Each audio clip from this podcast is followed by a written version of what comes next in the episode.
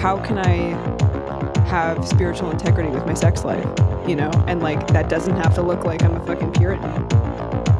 So that's why I mean I'm curious to ask other people about what their experiences with it. You know, what does their what does others' healing look like?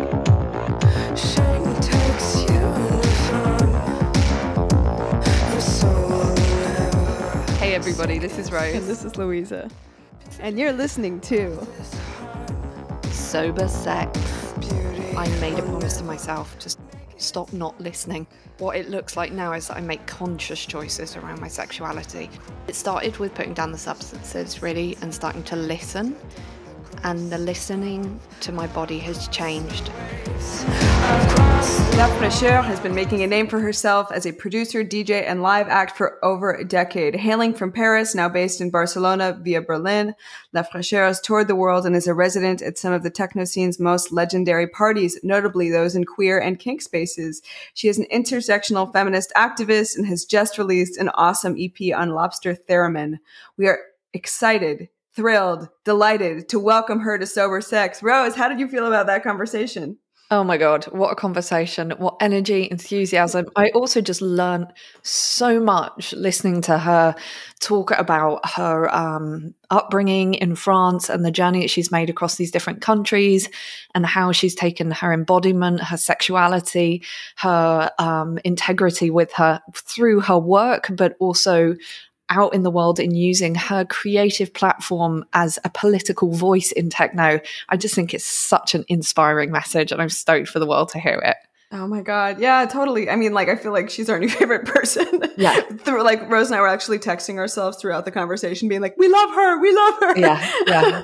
What a uh, dream. Like full disclosure, like we met right before the pandemic, so probably like last January, February, at a very small town queer party in the middle of nowhere. And like we had a train ride back to Paris where we kind of connected and like made friends. And I'm just like fuck man. Like it's so it feels so good to have like new friendships that feel like that you know that feel kind of like glittery and magical and and it, what a nice thing to be able to have a, a like a space to invite them to I love that. I absolutely love that. And as as your bestie and you being godmother to my child, I'm just excited that there are people in your industry who aren't just all see you next Tuesdays. Do you know what I mean? Like that you actually have people in your industry who align with the same integrity that I see you out in the world with. So I'm just like, yay! When do we see her more? I'm going to Barcelona to hang out with her. I adore her. Thanks. Thank you, uh, La Fraîcheur. Yes, thank you so much, Perrine. And uh, just in case you're listening and you're like, what the fuck is this intro? Uh, we're starting a new thing where we record the intro at the end of what we've done. so we're a little bit looser because we realized it was like mad awkward most times that we were recording introductions with the guest, like sitting there, like hearing about themselves awkwardly. Slowly so. dying inside and just being like, I didn't come on this podcast to have this happen. to be inflicted. Yes. Please do this in the private of your own home. Anyway, yes, as a guest, we are stoked to share this episode for you. Thanks for tuning in. So, Perrine, La Fraîcheur, how are you? I'm good. I'm uh, I'm a little overwhelmed with a bunch of things right now, but it's good kind of because after a few months of being utterly idle in a way that didn't make me feel happy, to be finally having a bunch of projects and make me feel like I have a reason to wake up in the morning feels good. It's a little much to go from nothing to suddenly back to a lot because I got used to not doing shit, even if it didn't make me happy. But I'm I'm happy to be involved in in different projects. That makes me happy definitely wondering how people are managing the change from sort of like a year of nothing and isolation potentially.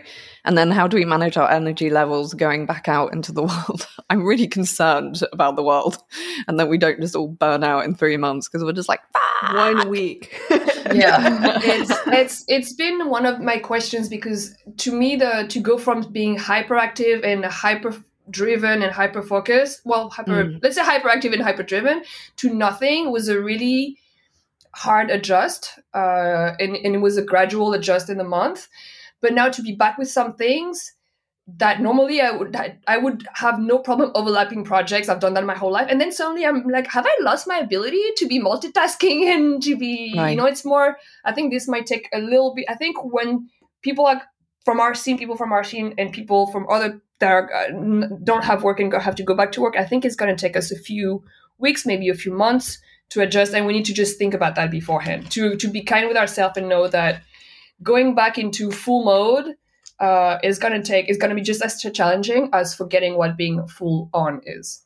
Totally. And that idea of multitasking, I always told myself I was so good at. I don't know how actually how good I was in practice.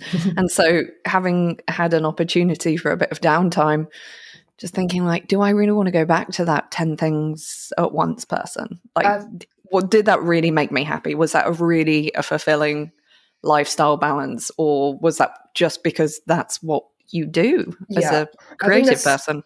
I think that's a very good question. Uh, I think I'm gonna have to find a better balance going back into what I was doing with uh, less things. Like I was, right. I was running around, and a lot of it was holding out of on being on nerves like not even mm-hmm. stressed as in it's it's it's anxiety just like it's the nerves it's the it's the being full on that keeps you being full on it's like when you're yeah, already totally. pedaling on a bike and it just keeps you moving yeah same i'm just gonna have to pedal slower because i don't think going back to the way i was running it, eh, from project to project from gig to gig from country to country was uh, sustainable in the long run. Totally. 100% i had a breakthrough in therapy last week when my therapist said to me Do you think your need to feel excited about things is actually an avoidance point? And I was like, what? What?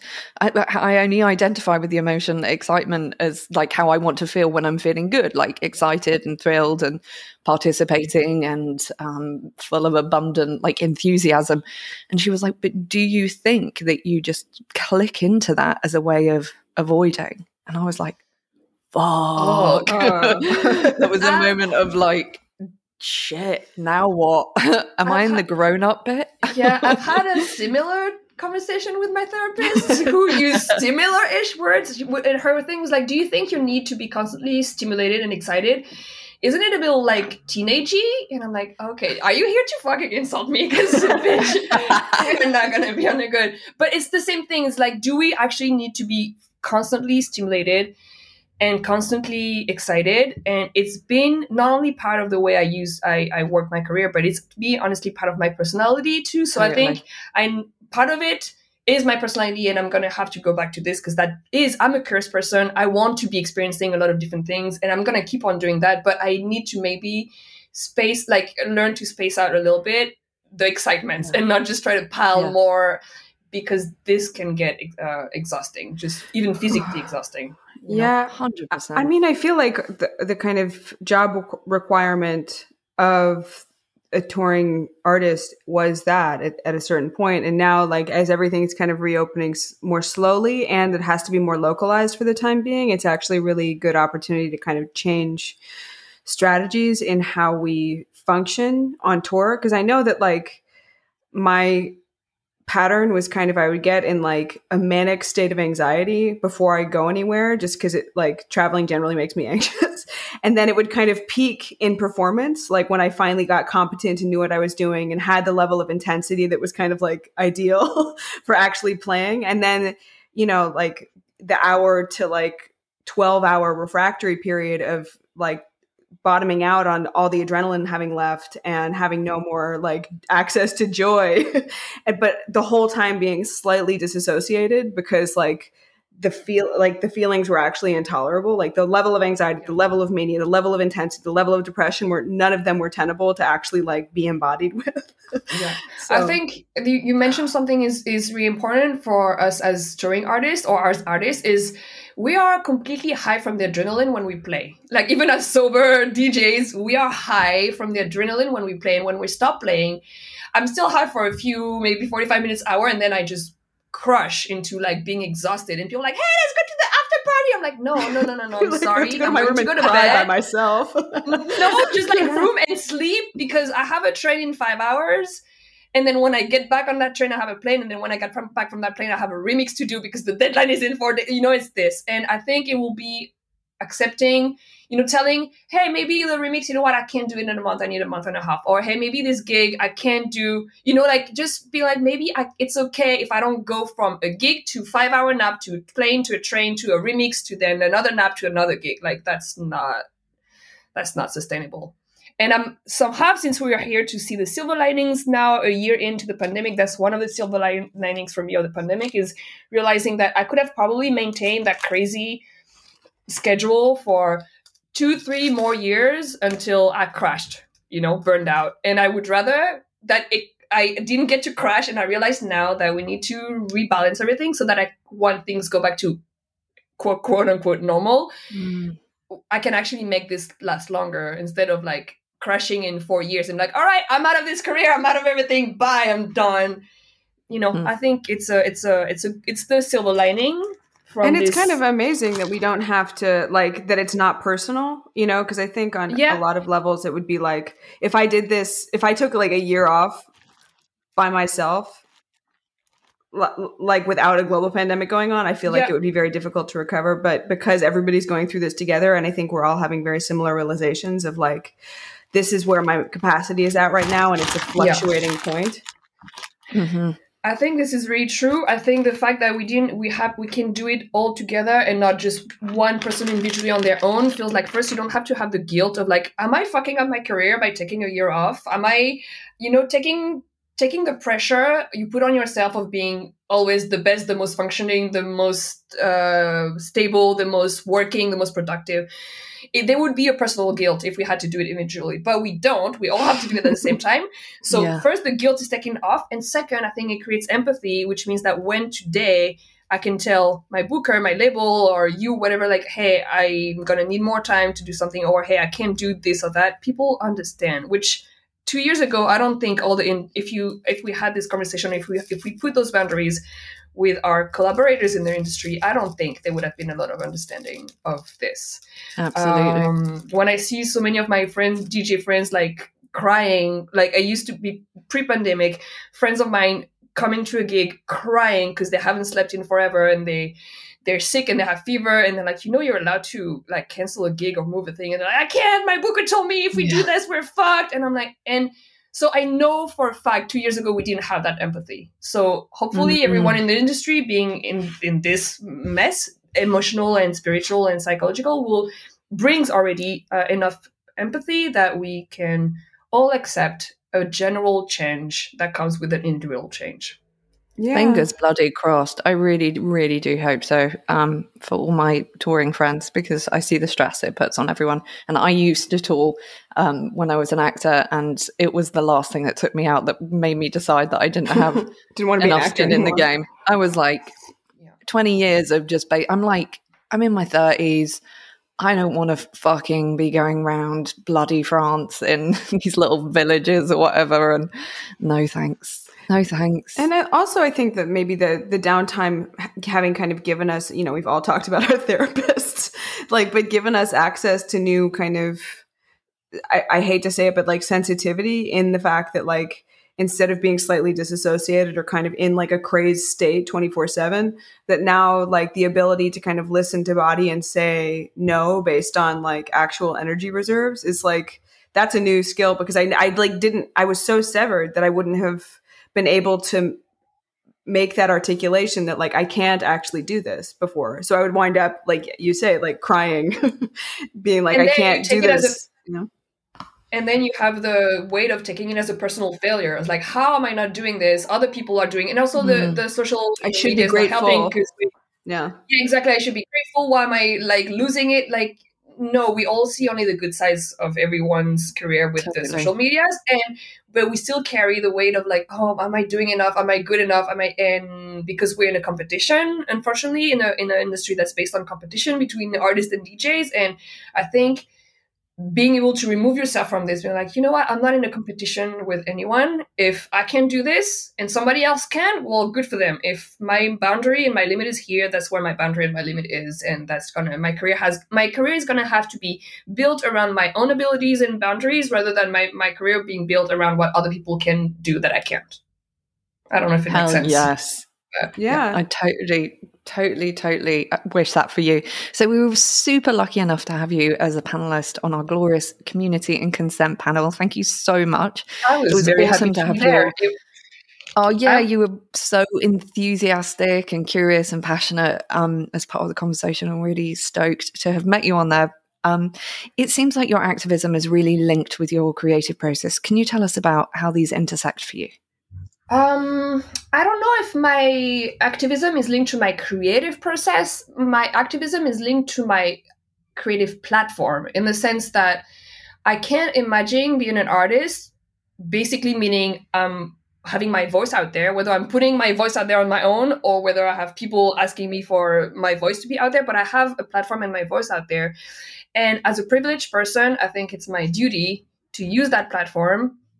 So for the people who don't hear, I'm white, I'm, I'm French, uh, I'm a woman, I'm a queer woman, but I still have a bunch of privileges within within within this this intersection, and so it's important for me. So so my activism doesn't go so much in my creative process as much as I have a platform. People listen to me for some reason, just because they love my music or just because they love whatever. I need to use that platform to go a little forward, and uh, I think it's very important, that, especially in the techno scene, because it's been uh, immensely commodified uh, in the past decade uh, compared to hip hop, or for whom hip hop has always been political, and people have not forgotten that hip hop is political. So even when you have club oriented hip hop track, trap tracks, there's still always a range of people doing con- conscious hip hop. With techno, it got lost along the way and it's become it, it became it was at first a political music and then it became uh, something that was solely used for entertainment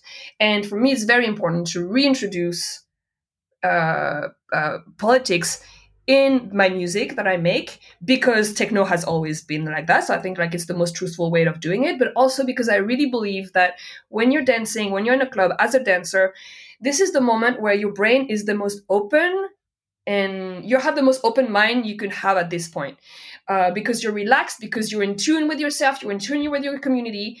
And I want to use that moment. I want to use that that brain space that dancers give me as a DJ to to use to, to bring uh, political aspects. There's this French the the former uh, president of French TV uh, TF1, so the, the first big private channel, uh, used has said like he was probably 15 years ago. He said my job at TF1 is to create free brain space for Coca Cola which meant my my, wow. my, my my my TV shows so are meant my TV shows are meant to be dumb enough that you brain out so that when the commercial comes in you soak it in.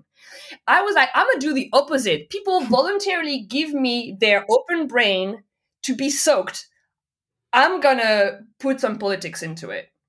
It's the complete like opposite uh, route, but that's that's so all this to say that it's whether it's by making music that's political or whether it's using my platform as an artist to make my merch a fundraiser because i'm selling my merch is, is solely fundraising for ngo that support human rights because when it was time to do merch i could not in my labels like you need to have t-shirts and stuff like that. I can't imagine a t-shirt with my name on it. That's that's i can't but i'm gonna make merch and make it something bigger. So it's not so much in the creative process as a creative platform.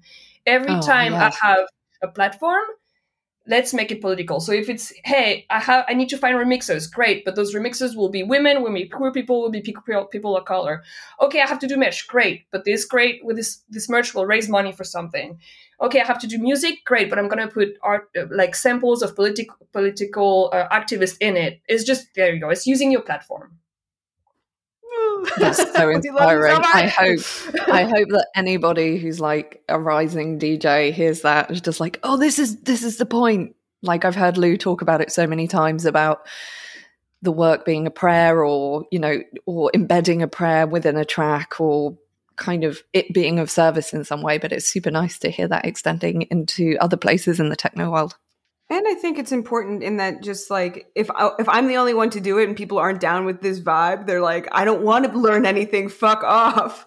Then I feel like it's it's it feels riskier and therefore less I'm less likely to do it or I have to I have to kind of gather more courage in order to put something very real into the world. But if I feel like there's kind of support of an army of people who really give a fuck Uh, doing a similar thing, then it's like it becomes the culture of what we do. And that's a lot more appealing than just like you know, making music about getting drunk on yachts or whatever the fuck people are making club music about. like it's so offensive. still a thing? I, I understand still a what thing? you I understand what you mean with like the risk because it is a risk. Uh, and as a once again, since we're in an industry that's based on competition, it's always like, am I making the right move? Or if I'm gonna play this track, political right track right now, and people are gonna hate it, does it is gonna impact? And then people are gonna be like, I'm not booking that show because I'm done with her making shit political. Like it is a risk, but okay if we're going to talk about great people um, because you're i'm happy that you're happy with me but i think there's greater people than me and if there's a person that convinced me to follow my track is when i went to do my my first album i went to do it during an artist residency in detroit with uh, underground resistance Oh wow. at the Underground Resistance Studio, and I had a talk. I had a few talks with Mike Banks, who was hosting me, who was a very busy person and who I didn't see a lot. But we had three, like the the night I came in and the night night I left, and then a night in the middle. So maybe three nights of like three four hours of just him and I having tea and talking. And I was telling him I wanted to do a political album, and I knew that I didn't have a record label to release that when I was making the album, and I knew that it would close more doors to me than it would open by the content being political. And that I was scared of, like I was like, this is what I want to do, and this is what I need to do, but it's it's it's I don't know if it's too early in my career to take such a risk or whatever. And he said the thing is, if this is what you want to do, you need to do it because if you do something that doesn't feel right and it tanks, you will always think that it tanks because you didn't do what you wanted to do. If you do it and it works, then you will be feeling good because it was really true to yourself. And also, if it's going to close your door, and that's the most important thing he said, is like if it's going to close your doors, it's going to be doors you didn't want to go through in the beginning. Let them let let your album close door for you. Then the few ones, sure, there might be less that are open, but the few ones that are open are the ones you want to go through. Hell So- yes. Thank you, Mike Banks. Thank you, Mike Banks. In the sense that, yes, I understand the risk as a DJ. We're like, should I play this? Is this just play it? Because worst case scenario, people don't like it, and you will attract another crowd, which is the track you want to crowd, uh, the crowd you want to attract. And yes, it's a risk, and yes, it takes longer. But also, it's not like there's a million people doing political techno. So we're 7 billion humans on the planet. Even if making political techno is going to close the door to most festivals and most audience and most whatever, the few that need that music right now will find me or I'll find them. You know, there'll, there'll always be people who connect to what you do. So just do your thing, baby. Play play those tracks that you're afraid of playing. They'll be fine. It's the it's the meaningful specific, right? Instead of kind of playing to a broad generality, there are plenty of fucking DJs making non-political music, you know, Exactly. or making entertainment rather than art, perhaps, or or an Yeah. artistic statement. So, like, if I fo- like instead of focusing on trying to get everybody's attention, it's like I'm not McDonald's. Fuck off. Like, not everybody's gonna like what I do, but the five people might really love it and connect with it and find it necessary, and they might have five people, and they might have five people. So it's exactly. like and I know it goes it goes against once again the entire industry because the inter- entire industry wants you to to appeal to the widest audience so that your Instagram has 20 120k followers and you have but I would rather have like I'm like it's, I'm not joking I have like the shittiest most boring Instagram ever but I pretty much every other day receive messages from people that follow me that says hey I was listening to that track and it made me feel good hey I was I was carrying, I was wearing your T-shirt, and I, that opened up a conversation with my mom. Hey, I, like, so maybe I don't appeal to the widest, but the people who I do appeal to, I actually create a real bond with them, and I actually feel that my music has an impact, which I think feels better than I don't know how many more likes that are just random, you know, random likes. Well, especially if it's at the cost of your integrity, you know, like that's a fucking high price.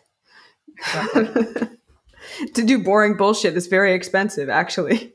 yeah. So now to get more personal, given the show is called Sober Sex, what were some of the early messages you received around sex and sexuality? Uh, well, let's see. I was raised in a private school until I was, I think, like uh, 12, 13, 14, something like that. So there was no, like, when it comes to at school, there was no sex ed whatsoever. So wait, in Uh, because I think private means di- three different things in in all of our countries. Like for America, Oh, Catholic it- Catholic school. Catholic school. Okay, cool. So Catholic school, obviously no sex ed at school, and the very little sex related were genit- genitalia related, and they were obviously very also poor because we just learned the reproduction and not really good at that. And it's probably an hour in your entire yeah. So from school, nothing.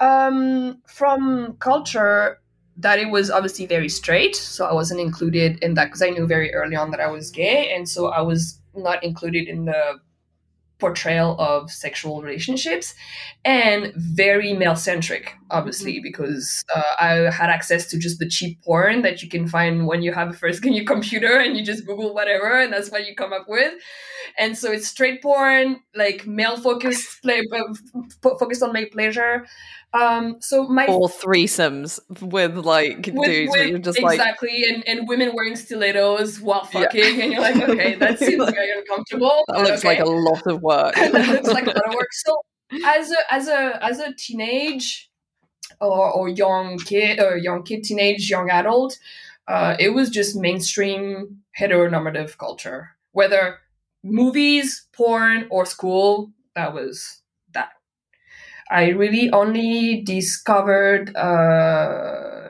more ways to explore my sexuality once I once I already figured there was let's say there was a moment where I, I, I could feel the, the disassociation between me and what culture was showing me. Then there was a moment I was like, okay, well, fuck culture, because obviously that's not going to be where I find my my balance. So I found my own road, and I was happy with it. But then there was a third part which was linked to Berlin and being a little older, which was uh, being a, a, DJ in kink parties and seeing a lot of different sexual uh, sexual experiment, sexual uh, uh, uh, expression, sexual experiment. Um, it was finding porn that was either queer or or conscious, at least even if it was like straight portrait, that it was with with uh like even some super mainstream stuff like the the what Erika Lust does, which is you know like at least it's not male centric, and so you know both partner both partners are involved, uh, and the que- and the porn scene in Berlin is very alternative. So being being able to be linked to some porn perform- performers and therefore seeing their work and be like, okay, well, there's other things to to look at.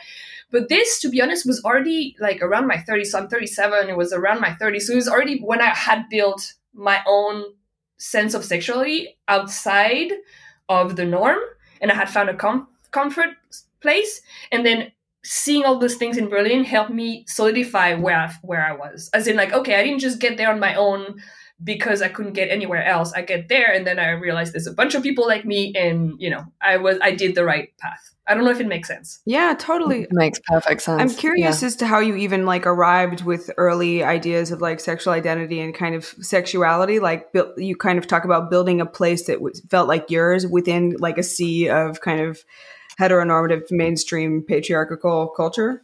Like how did you even as like a really young person kind of start to find like space for that or create space for that for you?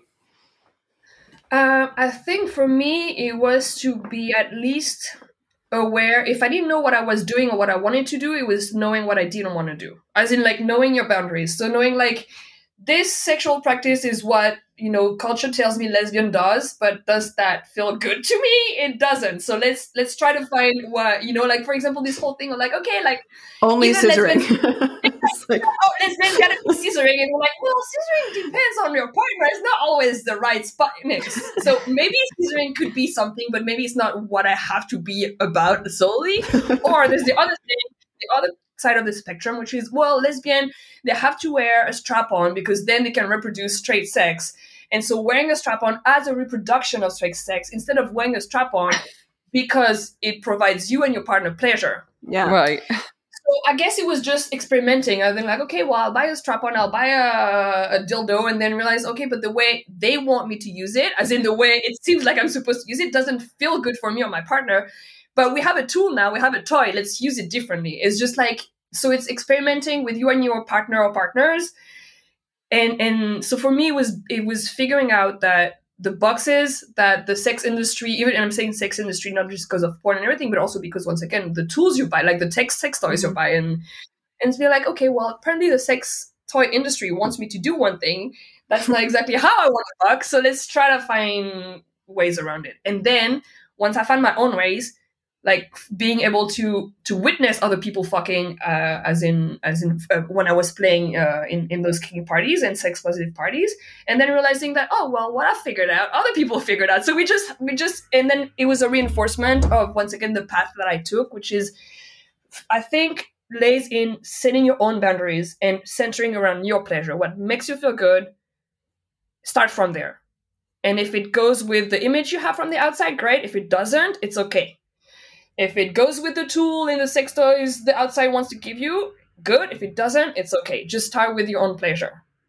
That's and so empowering. Fuck, man. I'm just like, because I think one of the beauties of like not necessarily having a, a like a cultural map or or defining your own like experience by like I don't want it to be that. I don't want it to be that. I don't identify with that. I don't really like that, even though it's everybody like I'm getting the message that I should. So I, but I don't. So I'm off my list. You know, like that sounds like a lot more kind of communicative, embodied, like um, a kind of reality based experience yeah. than just kind of. I know for me, like again, discussing therapy, like even this week with like the conversation was like feeling so much not regret but like sadness like grief for everything that i just fuck assumed was true and was actually not you know mostly about like my fucking internalizing the patriarchy of like oh my life is about male pleasure.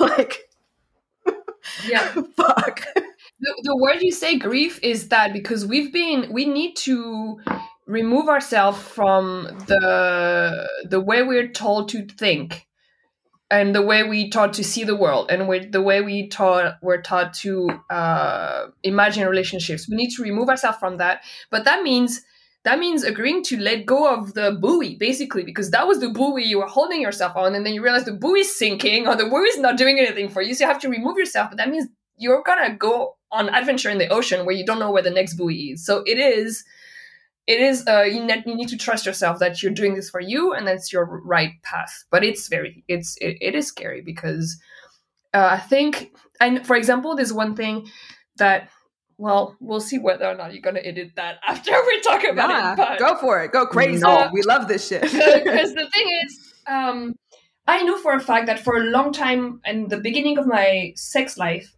i was mainly topping because i knew it would take me a long time to come and so I was, and I was in the thing of like, oh, it's we're, and this is porn, completely porn oriented, which is like about performance and fastness of coming. And I was like, if I can't make it happen, I'm just gonna top my partner.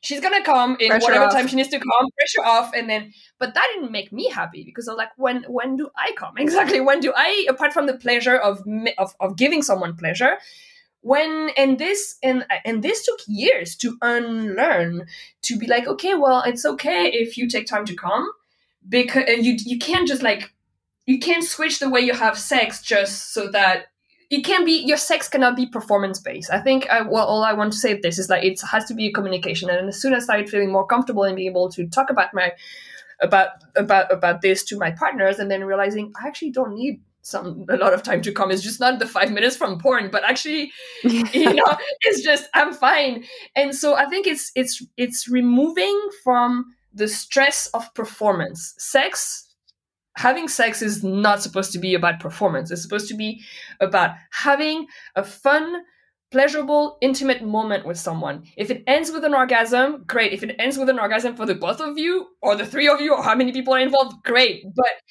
sex is not an orgasm. The orgasm mm. is the, the, the cherry on top. And if you have an amazing moment, a pleasurable moment, an intimate moment, a moment that's filled with communication and laughter, and then you know you're having a good time, and chances are you're gonna come at the end because you've had that intimacy. Totally. And this fun and this carefree time beforehand. So all this I is, love think, the. Sorry, sorry. No, no, go ahead. I was just going to say, I just wanted to pick up on a point that you said that so much of growing in intimacy is actually unlearning and how challenging that is in itself. Like, we have to go through an education process within um, a deeper, intimate relationship if that's indeed what we want. And that requires so much undoing of bad habits and unpicking. And I'm totally with you. Like, the performance aspect. uh, Sometimes I still just slip into it because it's easier. Do you know what I mean? Yeah. And it's so inbuilt. And I think what would be really exciting is if there was, I don't know, because I get the opportunity to be a mum and um, bring a human into this world. Like I'm really just thinking about, fuck, I want her to be able to know that she doesn't have to just be this people pleaser. You know, I don't know if that's a good conversation for a mum to have at any point, possibly. I think it's but- a, I think it's a very good uh, I think it's a very good conversation that might be awkward because those things will always be awkward when it comes to Oh, yeah. talking to your Give it to the godmother. give it to the godmother. I'm going to give it other to Lou. people. Like I know, for example, that this conversation that my sister doesn't necessarily feel super comfortable having with her daughter, and I'm having them with her because I'm the removed, I'm the cool aunt, I'm the removed. I can tell her, hey, it's okay to you know let your your pussy hair grow because she, you know, remember one time I took a bath with her and she's was like, wow, you don't shave. I was like, yeah, it's also an option. Like you you you have Yeah. options, and those Yeah. this is one of them. And Here are your choices.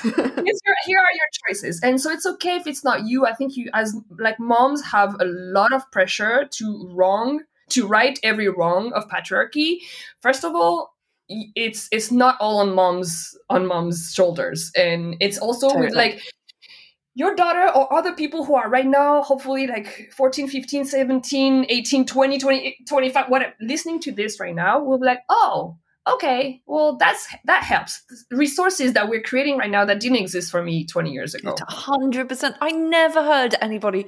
Although, th- having said that, my parents were really like out and proud about sexuality and intimacy to the point where it was just like fucking disgusting. Oh, sure. Like, I, it was like Yeah. too much. And I think appropriacy is really important, and timing is super important. So knowing that we're creating resources, so you know, if that conversation does come up, I was like, speak to your godmother.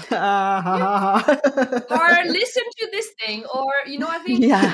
you don't have to carry on your shoulder all of your kids uh, sexual experience because also uh, it can also have a tr- uh, the Traumatizing other effect. which is maybe not traumatizing, but like because if you talk about them during teenage, which is the time where you need to talk about them, but they're also the time where they're rebellious. Maybe it's better if it doesn't come from you.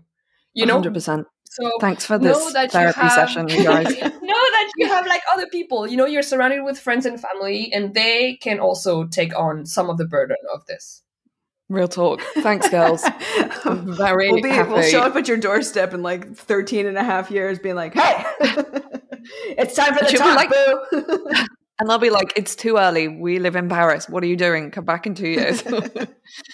Speaking of which, um, where did you grow up in France? I grew up in Nantes. Ah, okay. j'adore Louisa, My favorite was- you city. Step away from the I do, I'm mic sorry. when you Fuck. Yelling not is Nantes. mentioned. My bad. yeah, I, I, I lived in Nantes until I was 18, and then I moved to Paris until I was like maybe 26. And yeah, and then I moved to Montreal, and then I moved to Berlin.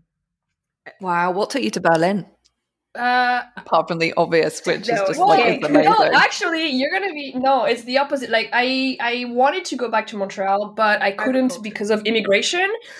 because I was out of all the temporary visas and I could only go with like a full on immigration. And turns out I was not eligible for it because I don't have a diploma and I don't have all those things that they're looking for. So I had to find a plan B very quick because when I came back from Montreal, I knew I didn't want to stay in France. And so I was basically making a list of the things that made me happy in Montreal and trying to find a city in Europe that had that. And so that was like uh, uh, affordable, uh, affordable rent. Uh, that was uh, bike lanes everywhere, people that recycle, Yes. uh, access to b- nature, like right outside the city, like a bunch of things. Turns out that it was Berlin that fitted all of this. I okay, true. I was about to give up on my DJing career before moving to Berlin. I was like, I'm done. Oh. I'm I've done a bunch of things. I it's it's fine. I've done like big festivals in tiny like basement for 20 people. I'm done. Let's just go to Berlin and just whatever. And then of course I got to Berlin, went to a few clubs and realized I didn't see shit yet and I was dumb and there was not a moment to stop, but in, in any case to actually develop it and, and do something else. So I actually did not move to Berlin at all for the um for the for the music scene. Uh, but it's the music scene in Berlin that made me a musician because before I moved to to Berlin, I I was DJing, but I was not making music, and I didn't even feel the need or the desire to make music. And it's once I was in Berlin and I finally started dancing because that's also Berlin taught me how to dance because I didn't dance before in clubs because I never felt comfortable in clubs uh, before. Oh, wow. Uh, I didn't feel comfortable with uh, yeah surrounded by men. I didn't feel comfortable with like having to spend a fortune on on alcohol even though I don't drink and and I I like it was just not a space to, for me where I felt comfortable just letting go. And I learned to let go dancing in, in Berlin. And by dancing, I realized it changed obviously the way I saw my DJ work because he was like, "Oh, that's what people feel inside of their bodies when I'm playing. Okay, that's that's is a whole new data that I need to incorporate in my work."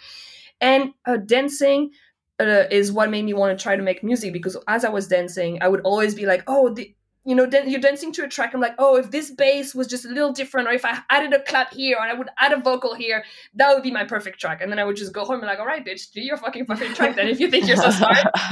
yes, amazing. How do you feel that your um, kind of cultural upbringing, growing up in France, sort of affected your sexuality? My sexuality, um, or did it at all have I any mean, effect? it must have because you can't. We're not. We're not raised in a bubble, so uh, all of it, from education to cultural education to your family to all of this, hasn't have to have an impact. I don't know if I have a clear answer to this. Um, what I would say is that it. What I would say is that it I was happy to have always kind of been per- personally, uh, like on a personality level, pretty. It was easy for me to remove myself from like the the rules of society because if I hadn't had that, I would have I probably not embraced my sexuality and my homosexuality as easily because conservative family and you know like um, conservative obviously Catholic church, uh, Catholic school. I I think the fact that I didn't I think the fact that I knew from very early on that I didn't belong to all the spaces I was in helped me not take too much uh let's say Input. bad influence coming in input. Because it's like I- don't want to say that none of what you're saying matters to me but none of your what you're saying matters to me because that's already not how I want to live my life. That's how not how I want to you know work wise study wise uh, all of this is not how I want to live my life. So it was easier for me to dissociate and not, I think, have. Uh, I'm like I said, I don't want to say it doesn't have an influence because it must have, but I think I was able to remove myself pretty early on from the toxic aspect of of that. If there's one thing that maybe stands out to me, as in like what is French culture but I, I don't know. I wouldn't say about sexuality, but about dating Mm, my God, Uh, so confusing. yeah it's uh i think i think french culture on dating has um has enforced this idea of monogamy longer in my brain than it should have. Uh i've never quite understood the american way of dating which is like playing the field and you just like go on and and you know just like date a few people until you find at the same time until you find the right one. It was very weird to me uh when i first dated american people.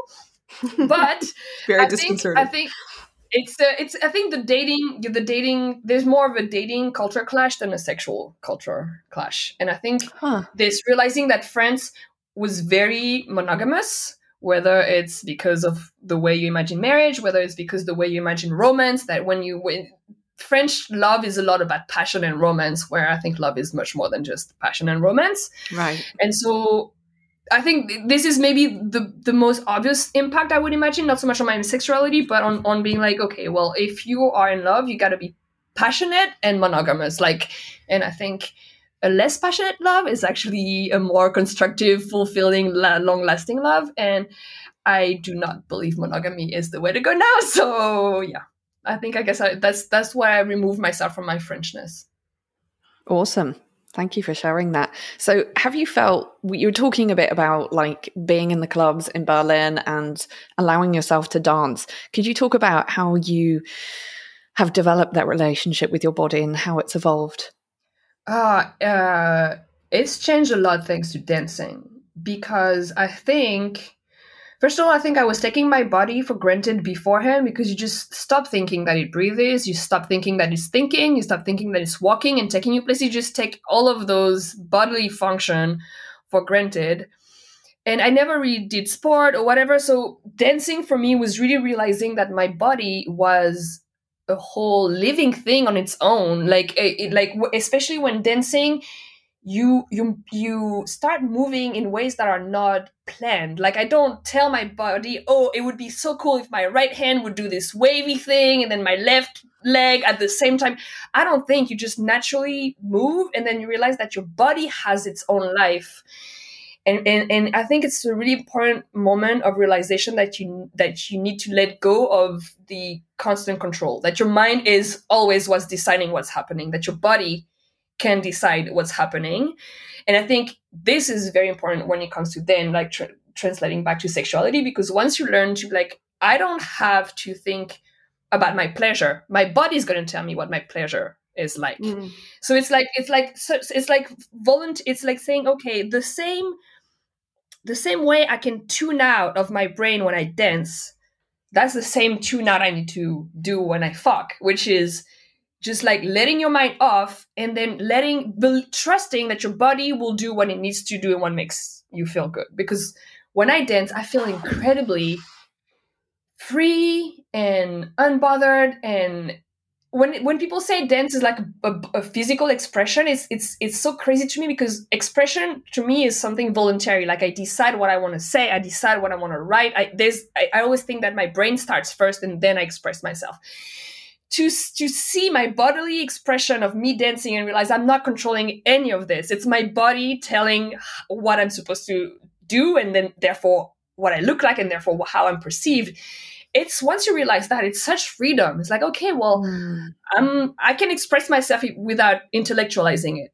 I can, and so I think it was a really important moment, uh, learning to let go dancing and learning to let go fucking because it means you're you're forgetting what you look like. You're just dancing because it feels good. You don't even know if you look good dancing, but it doesn't fucking matter. Just the same way it doesn't matter if you look good fucking. You, you know. So, uh, and trusting that your mind doesn't always have the answer, and sometimes your body has the answer to it, but we don't believe it or we don't trust it.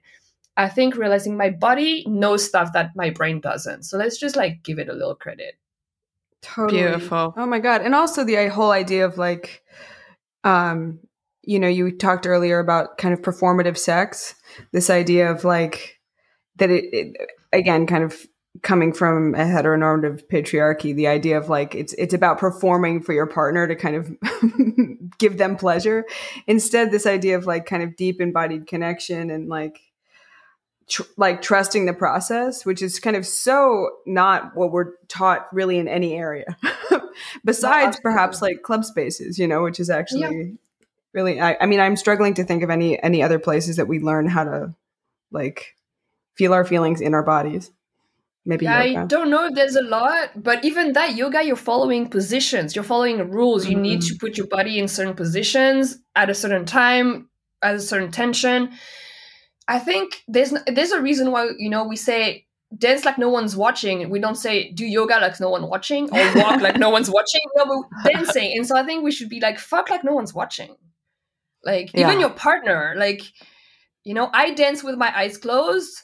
Fuck with your eyes closed if that makes you feel better. You know, like it's I think it's just removing and it's the bigger part because we always want to satisfy ourselves and the other one, especially if on top of it you're having sex with someone you're also building a relationship with, because then it's not just like a one hookup where like, well, if it sucks, who cares? I'm not going to see that person again. you know, if it's with someone you're building a relationship, then you want to make sure that everything is is is good for everyone.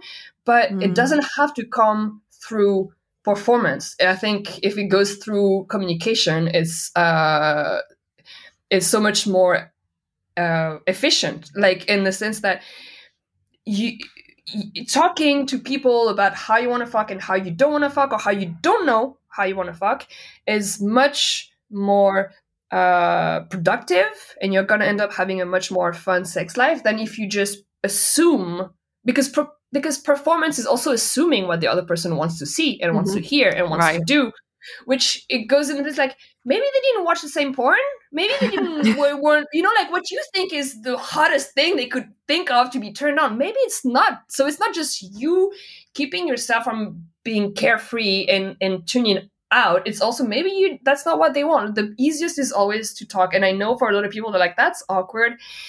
It should not be. It's really and i know this is the i think going back to like you're gonna have a daughter a teenager in 15 years like the, the the i think the biggest biggest lesson is communication is not awkward per se you can make it awkward if you don't want it's the not wanting to talk about it that's awkward but if you want yeah. if two people want to talk there's there's nothing you i think we're in a world now there's I mean, I can understand some people would be scared if they have specific kinks that you know they might feel judged uh, about by somebody else. But then, even if that scares you, if you and your pleasure comes through a specific kink, and that person you're fucking and or building a relationship with doesn't understand that kink, then maybe it's better that you know now before you try building something with someone that's mm-hmm. ultimately is not going to work. So I know it's a risk to talk to people, but I feel like it's less of a risk to talk right away than to talk later on. And I think this is important in all, not just like for every. I have a lot of friends, for example, all the friends who are uh, in in in open relationships or or, or polyamorous uh, relationships. The only one that works are the one that from the very beginning talked about it. And maybe it feels weird, like it's my first date. Why should I start with this person? Like, hey, by the way, I'm in an open. I want open relationships or be polyamorous because like this is a little presumptuous. We're just this is our very first date. It's a lot of rules to know. Yeah, but you know what? Better to know now. Hundred percent. The question of consent. Try to make it work years later when the things come up and you're like, hey, by the way, I want to fuck other people, and then you're like, oh, really? What did I do wrong? It's like, no, no, you didn't do yeah, anything yeah. wrong. It has nothing to do yeah. with you. It's just how I want to operate in a relationship. And so I think communication and communication early on for sex, I mean, for anything, but especially for sex, which is something that is so built in culture and trauma and taboo, the early the earliest you talk to your partner about things you like, don't like, things you don't know. Once again, things you don't know. I think it's really important to say, "Hey, I don't know," because we don't have it figured out and that's and it's okay because people maybe be, feel like scared of talking if they don't have a specific thing, thing to say but saying i don't know what i'm doing or i don't know what i want to be doing is just as important as saying here are my boundaries well, at least it opens up the conversation, right? Exactly. And, and, it gives your the, your conversation partner or sexual partner or both the opportunity to say, "Well, this is my this is my thing." Even if you don't know, this is what I'm about, and you can you can opt in or opt out. You know, it, it like it is almost a question of consent, especially around kind of non monogamy or polyamorous kind of constellations, just because, like, if somebody is totally not down, you should give them like the information up front. Yeah. Um, and, and also because, once again, it's nothing like one of my relationship ended because the person wanted to be open and I was not ready and I was like I, I can't do this. And but the thing is they told me month in so I also felt like, like it was a betrayal because I was like it was all peachy until now and so now you're telling me this. So I felt like I didn't giving I wasn't giving enough. I wasn't good enough. Mm. there's always you take it personally mm. especially when you're in love. When I realized later on it had nothing to do with that. This person just didn't want that type of relationship. It was nothing with whether or not I was giving enough or not like and then like forward fast forward to i don't know three four years ago i was ready to be in an open relationship with a partner that wanted to. And so it's just it's okay to have your own journey. It can take months it can take years but you cannot have your own journey if you don't put things on the table. Like this would have if i if this person hadn't told me three or six months in hey i want to be in an open relationship i could have maybe spent two years three years with that person trying to build something that eventually would have crumbled, I'd, I'd rather waste three months and a shorter, smaller heartbreak than, you know, try to skip that that issue and then three years in you're like okay this is gonna hurt. Because this mm. is either not gonna work or it's gonna and it's or it's gonna hurt. And i don't think it's you know i i removing myself again from the passionate burning destructive french love i think shit don't have to be destructive and it's better to build slowly but build like being on the same page and mm. kind of mm. speaking of which, I'm curious as to like I, that that open relationships to me sound like they require kind of a black belt in communication. Like, how does your kind of if that's still the case, or if, even if it's not, how does your kind of ongoing relationship communication work? Like, how do you keep current with each other even if it might feel think- scary or painful? I think the best way um, is to uh, to first realize that communication is an ongoing thing. Just because you had a talk once and you put out rules once down doesn't mean those rules are going to stay the same as you move on in the relationship. Because as an individual, you're going to change, and you might have come up with the next years with different needs or wants, or or your partner is going to uh, come up with different needs or wants. So the first thing to me, the most important is that the communication is an ongoing process and that rules that you put down will change with with how you're feeling in the relationship. And so it's just it's this it's being it's not like oh we talked at the beginning we put down the rules so the job is done. No Mm. six months in a year in you were like you know what? We decided that this worked for us at this point. For example um friends of mine were having a, a polyamorous relationship or at least they were fucking or they were uh, it's a gay couple been there together for years and when they started fucking other people the rule was we're only fucking that other person together. It needs to be something that we the three of us share. Mm. this desire moved with the years. At some point they're like you know what? I kind of want to fuck people on my own. And so that means that the rule that they've set once changed later on. As long as you so it's the thing is not just because you, you need to put a very strict frame so that no one feels betrayed but that strict frame is going to move with time and you need to at least agree at the beginning of a of an open relationship that those rules will have to be readjusted with time. And so that means agreeing from the get-go to not be lazy about about Communicating and updating about communicating and updating because that's gonna come eventually because we don't all want the same thing and and Forever. grow we don't Yeah. exactly and thinking about what a lazy communicator I continue to be in my relationship because I find like I'm a big advocate for when someone else isn't communicating, but it's because I want to get them to communicate so I don't have to make fucking integral decisions and Okay, just well, realizing maybe if No. if the, if within the relationship you know that one person is better than communicating at the with than the other which is also okay uh, maybe the one of the rules that can be put in place is the person who has more facility uh, ability and ease talking can check on the other one every i don't know you know you said every three months or every six months we're like hey how about because i will never come up with the subject because i feel too lazy or too shy or too stressed or too whatever. Can you please every three months come up with the subject on your own? And you know like to have someone that does the the the spring the, the springboard jump and then once you start talking you Initiation. you know, initiation Totally, I- exactly I've definitely always been that person in my relationships. And in this marriage that I'm in, it's really interesting. I feel like I taught my husband how to communicate better in order so I didn't have to. And I'm just realizing what I was, I was just kind of processing that and just thinking, like, oh, I just like totally checked out from the communication recently. Uh, i mean and yes, also being pregnant changes everything. The with a baby. And Yeah. also the thing is, there's not. I don't see it necessarily as a bad thing. If you tell me, basically, you trained your partner to communicate better with you, so you didn't have to talk. In the end, the, communication, the communication is working. You know what? What matters is that you're Right. talking. It doesn't matter who engages it. It doesn't matter who uh, fuels it. Is what matters is that you agree with the terms at the end of the conversation. It doesn't really matter how the conversation went. So it's okay. We once again we're in a in the relationship. We are dealing with someone whose brain is not wired the same as us, mm. and we but we build on those difference. I thank God I don't have a partner that as talkative as I am. We would never fucking get anything done. So you know, it's just like agreeing that your difference can make it work. That's beautiful. You've got a career as a sex therapist ahead of you if DJing Great, doesn't 'cause work I'm out. barely having one as a DJ producer, so I guess Same, same. you and Louisa can go into co-practice We'll together. just have a therapy practice. It'll be amazing. Um, are there any artists, like musical or otherwise, whose sexual exp- expression you relate to or that you draw power from?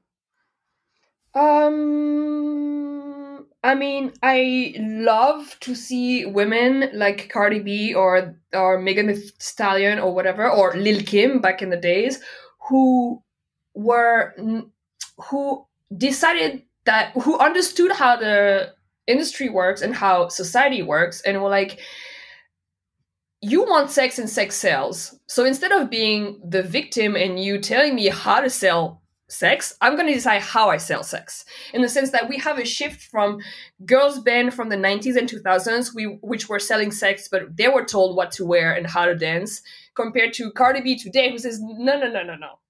I, I know exactly from my experience as a stripper, I know exactly what sells. Like if you look at her, if you look at all of her music videos, they're all taken from a from a uh, the camera's under as if she was a stripper and she's dominating you the whole time. Yes, she's she's twerking and shaking her her ass to your face, but you're under she, from a dominating perspective. And so I do enjoy women that are like, fine, like I am not going to be the object in this. I'm going to be the subject in this. And be sure, I'm going to be selling sex and I'm still going to be shamed for selling sex because women are not supposed to be selling sex, even though that's what everyone wants to buy but to be the subject in in this in this in this relationship of like i'm gonna i'm gonna use the industry to my benefit and i'm gonna use the sex focused industry to my benefit mm. um i really obviously like i didn't listen too much to to i didn't listen much to like uh prince or bowie or stuff like that when i was a teenager but it was in my surrounding from my sisters and i did like obviously i think that that also helped me realize that i didn't have to be uh, as a as a cis woman i didn't have to be a woman one way that gender could be bent in different ways. So i, I don't think this had so much to do with my sexually as much as my gender performance. Mm-hmm. as in like i if they if those cis dudes can just dress whichever way they want i can dress whichever way i want. And this informed you know obviously if you if what informs your gender identity helps your sexual identity helps your sexuality at the bottom of the line. Yeah gorgeous. I love that. What an inspiring message to carry there. What's inspiring you at the moment though and how do you feel like you're healing or growing today Listeners, Perrine just like splattered drink and fell over. uh, sorry, I didn't mean to you okay? make it so dramatic. I choked. Oh no! I literally Sweet. choked on that question. Do you need a minute? Uh, can I have the question, please? of course. so I'm really curious to find out. Oh, are you all right? Do you yeah, need a I'm all right. okay. So I'm curious to hear what's inspiring you at the moment and how do you feel like you're healing or growing today? Um, a lot of uh, reading had has helped me grow and and heal. Some readings that what I was reading? you, reading? the other day, uh, Louisa. Oh yeah. So it's um it's this French uh, scientist that's called Pablo Servigne, who's a collapsologist and who wrote a bunch of books in collaboration with other people. And one of them is they're both they're they're all um, they're all centered around collapsology, which is the transversal science that try to understand how the world we know it today, like the capitalist thermo-industrial civilization, Western civilization we're we're in, how it's collapsing. So he's studying everything from economy to biology to to to to, to uh, society to politics and how all the signs of, of things crumbling down are here, and the pandemic has been a, a very, very strong example of that. So the first book is about how everything's going to collapse. The second book is uh, called L'entraide, uh, l'autre, l'autre loi de la jungle, which is about mutual aid, which is about how uh, competition and the rule of the fittest is not the major rule in nature. It's it's been made to be what we thought of the law of nature because it supported capitalism and racism, but truly, the, the strongest interconnection in nature is mutual aid. Different species eh, help each other. Plants and, and species and animal species help each other. Different plants help each other. And so it was really an important read. And the third one from Pablo Servigne, which is also another end of the world is possible, how we can live through and not just survive the, the collapse of the world as we know it, which is more of a spiritual and emotional a book about how emotionally and spiritually you can change the way you see the world so that you can grieve the future you thought you were going to have and you can grieve the world that you were raised in and you thought you were going to see in front of your eyes until you were dead. So all those three books have helped me a lot in in accepting the situation that we're in because the pandemic that we're in is not just like a crisis. It's an exemplification of everything that was wrong before. It happened for very specific reasons that we know of and so it, it it helped me a lot accept the situation we're in and it helped me a lot in envisioning um, new futures new ways of seeing new ways of building society being economics being nature or new ways of building the future. Because the problem is with uh, let's say the apocalypse as a cultural term is that it's very dark. Like every depiction of apocalypse that we see whether in science fiction movies or science fiction books they're always incredibly violent. It's always a war. It's always uh, people tearing each other for resources. It's it's a very dark dark depiction of of of a collapse and then the rebirth. So we need as artists and as art and as individuals but especially as artists we need to participate in creating new fiction that people can see and can grab for themselves about a different future. Um, so so that we don't see the collapse of something as like uh, the end of like a fucking war zone. Because we also know for a fact that in moments of of urgency whether it's because you're fleeing a war or because there's a natural catastrophe or whatever the first instinct of people and this has been documented the first is not to go and like loot and rape and kill people is to help each other. This has been proven by many many many uh, researchers mutual aid is the very first instinct of human when things go bad.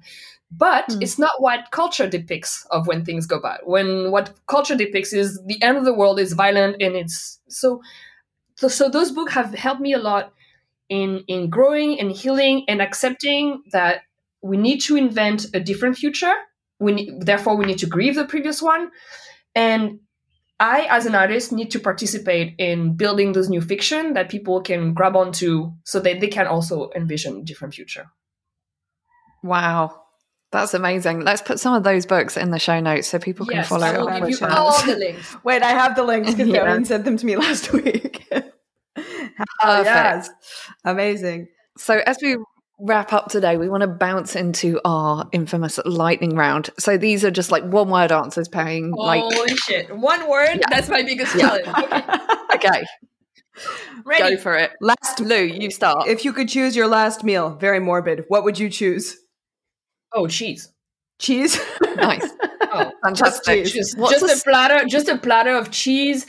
Just a platter of cheese. Uh, un, un, un, ah, un chaours, un Saint-Félicien, uh, un petit crottin de chavignol, uh, like uh, uh, un bleu, un, un, un Saint-Agur, like un bleu, un papillon, like a full-on big, indecent She's better. Stanky. and yes, that's the most French thing yes, you've said in the last hour. You may have left France, but France has not left you. yeah, hundred percent. What is a song that gives you life today? A uh, song that gives me life today. Um, I mean, give me life. Okay, I I have a song that I love by Tr- Di Trinata, but it's not giving me. It's a little dark, so I don't know if it's giving me life. But when I'm angry and I want to feel okay with being angry that it's like um, like it's an okay feeling to be angry i listen to attitude by Di Trinata uh, if we're talking uplifting there's this uh, female spanish rapper that's called paranoid 1966 and she just released a track like uh, a week ago or something that's called tic tac and it's really fun and it's just fabulous. just, yeah. love it. Awesome. So what's the last good series you watched? I don't watch a lot of series. movies. Um, I mean, no. Let's just go for it's one word. Not thinking about it. What I really been watching all pandemic long. Let's be honest, is RuPaul Drag Race. yeah, so it's just that's true. Whether or not like... it's good or not, I'm not gonna be lying. Like I'm gonna be like trying to find like a super obscure, so smart shit. No, I've been I've been watching every RuPaul, all the seasons all Have you them. watched the British one? Of course, I watched the British one, and of course, so I got good. outraged. I got outraged because Bimini should have won, but it's okay. She'll oh have. Oh my god, I couldn't agree with you more. It's okay. Bimini is It's okay amazing. because Bimini has has already everything they need right now. They're gonna have yeah. a huge career as a model, as a drag, yeah. whatever. While Lawrence Chaney apart from drag, what do they really have? Nothing. So it's okay that Lawrence Yeah. Chaney, at least they'll be able to say, I'm the drag queen and winner. Yeah. Uh, Bimini is gonna be bigger uh, than Violet Chachki, and that's everything that 100%. I, I wish for them. Mm, beautiful. How do you play? Very open ended. How do I play? Mhm. Uh, that's too open ended. You're gonna need to give me. It could be some sort of- sexually. It could be creatively. It could be like, like uh, in your body. It can be in your intellect. Um, I well, I guess I would tend, to say all in. Like if I play a set, I'm all in, and it doesn't matter if it's like technically perfect or if, if I had the the right order of my track list for this building this thing. Just all in. If I'm playing a game and we have a game night or anything, I'll play like my life depends on it. Even though I'm not a sore loser, I don't care about actually losing. But while I'm playing, I need to. It needs to be the most important thing that's happening. And I guess fucking is the same thing when I'm playing. It's just what's happening right now needs to be the most important thing. And if it's not- present. Yeah, and if it's not, which is okay because we're all stressed and we all have things coming into your mind. And if in the middle of fucking your a thought comes to you and overwhelms you with like stress or with just stop. Just stop. Get it all out and you'll fuck another time. Or you'll fuck later on. Like be all in or not is I guess is how I play. Love it. And what do you love? Could you make more general questions? This is the whole point. The first thing that We're comes to here mind. challenge you. Uh, honestly, I love uh, living in Barcelona right now. It's uh, it's been a very very challenging to move into a whole new country six months before pandemic. So a place where you know no one, you don't have a, a work, you don't have a support system, you don't have your boundaries, you don't have your like. It's been very challenging, but I'm very very happy to be in such a a sunny, warm, like climate warm, but people warm place during a pandemic because I think it would have been emotionally, psychologically, and spiritually very hard to go through all of this if I felt alone, which I mean sometimes I do because I miss my friends from from from Berlin, obviously, but I don't feel alone because I feel like I'm part of a community just being in my neighborhood. Like even just, you know, the fact that your neighbors talk to you, that the people in the supermarket talk to you, like the the the, the physical the human warmth that I feel here in Barcelona is helping me a lot going through this thing. So I love being in Barcelona right now. Amazing. La Fraîcheur, you have been such a delight to talk to for the last hour and 10 minutes. Thank you so much for making time today. Despite having a shitty day, you brought such wicked energy to this conversation. Well, I'm happy I Where can people find you on the internet? Uh, well, on Instagram at La Fraîcheur Music. You're gonna have to put my name somewhere because no one knows how to spell La Fraîcheur. but okay, La Fraîcheur Music on on Facebook. I think it's La Fraîcheur DJ, and that's pretty much all I have because I, I I just deleted everything else. That's oh, and Sweet. SoundCloud, and SoundCloud La Fraîcheur. You'll just you'll just find out. It out. Fabulous. Fabulous. Thank you so much. Um, we're stoked to have you on Sober Sex.